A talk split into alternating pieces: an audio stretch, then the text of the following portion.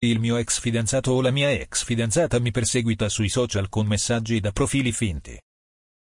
Ci capita spesso di ricevere richieste di aiuto per persone che sono oggetto di disturbo da parte di ex compagni o compagne.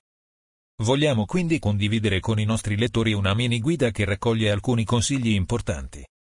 Vi indicheremo le azioni da compiere, se il tuo ex o la tua ex ti perseguita sui social, in base a questi elementi di valutazione. Frequenza dei messaggi. Contenuto dei messaggi. Luogo della pubblicazione, privato o pubblico. La tecnica utilizzata per l'attacco persecutorio. La frequenza dei messaggi è il primo parametro che osserviamo. Per essere sicuri che sia qualcuno che conosciamo non è sufficiente un solo messaggio di disturbo. Se la persona ha davvero brutte intenzioni saremo il suo bersaglio per lungo tempo. Se ricevete quindi un solo messaggio non fate valutazioni affrettate, potrebbe essere uno dei tanti profili in cerca di vittime per frodi, raggiri, estorsioni, azioni psicologiche.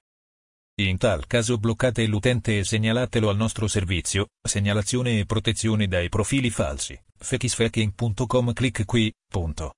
Se invece i messaggi si fanno più intensi e diventano regolari, allora, occorre procedere provvedimenti come indicato nel paragrafo più sotto dal titolo, azioni legali per fare una diffida online o raccogliere le prove per una denuncia alla polizia postale. Altro punto fondamentale è il contenuto dei messaggi. Qui occorre prestare attenzione.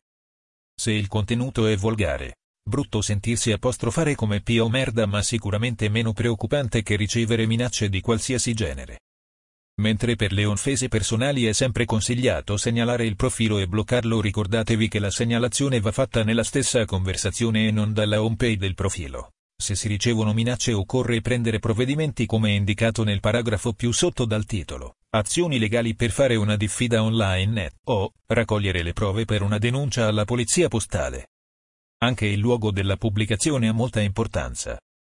Se riceviamo un messaggio privato con offese personali non vi sono i presupposti per la diffamazione aggravata.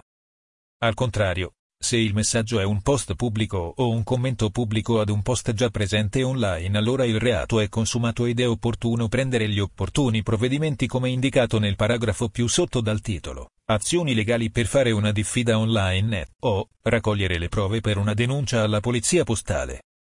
Ci permettiamo di aggiungere una nota importante che tante volte ci è capitato di constatare. Le persone oggetto di diffamazione si identificano in un contenuto anche senza la presenza di un dato certo come una loro foto o il loro nome e cognome. Ricordiamo a queste ultime che affinché vi sia un reato deve essere presente un elemento inequivocabile che permetta l'identificazione del diffamato. La prima domanda da porsi quando si deve valutare un post che ci riguarda è, se fossi un estraneo riuscirei a comprendere che si sta parlando di me? Da ultimo valutiamo un aspetto poco conosciuto ma rilevante, ovvero la tecnica di attacco persecutorio prescelta. Il primo caso è quello di un profilo fake che manda un solo messaggio privato o posta un solo messaggio o commento pubblico e rimane sul social fino a che il social stesso non lo banna a seguito della nostra segnalazione. Il secondo caso è della persona che crea continuamente nuovi profili per compiere le sue azioni persecutorie. Il terzo caso, più subdolo, è quello del profilo fake che invia il messaggio. Disattiva subito il profilo e poi lo riattiva per reinviare un messaggio di nuovo dopo alcuni giorni, evitando il ban. Fortunatamente quasi tutti i social stanno prendendo provvedimenti in tal senso così da evitare questo trucco. La strategia utilizzata ci permette di inquadrare la pericolosità, dal livello di attenzione base a quello massimo. Azioni legali per fare una diffida online o raccogliere le prove per una denuncia alla polizia postale. Le azioni legali da compiere sono le seguenti. Raccogliere le prove con valore legale. Uno screenshot non ha alcun valore probatorio e può essere disconosciuto. Inoltre se il profilo viene eliminato non avremo più elementi come il profile id, necessari per arrivare ad una sentenza. Quello che occorre quindi è una copia autentica di pagina web per post sui social, o copia autentica di messaggi privati su Facebook che ci potete richiedere qui. Se il profilo fake di invio solitamente non viene cancellato subito allora è possibile inviare una diffida legale tramite il nostro servizio di diffide legali online, clic qui. Con la relazione accompagnatoria della copia autentica fornita da Informatica in azienda potete presentare la vostra denuncia alla polizia postale per identificare l'autore dei messaggi.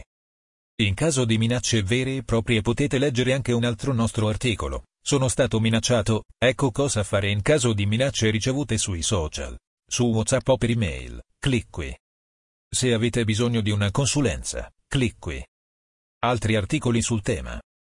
Sono stato minacciato, ecco cosa fare in caso di minacce ricevute sui social. Su WhatsApp o per email, clic qui. Come difendersi dal catfishing contro molestie, vendette e truffe online, clic qui. Stalking? No grazie. Mettere con uno stalker e raccogliere le prove per una denuncia. Clic qui. Rimuovere dati personali sessuali, immagini di nudo, video sessuali espliciti e video porno. Informatica in azienda diretta dal dottor Emanuel Celano.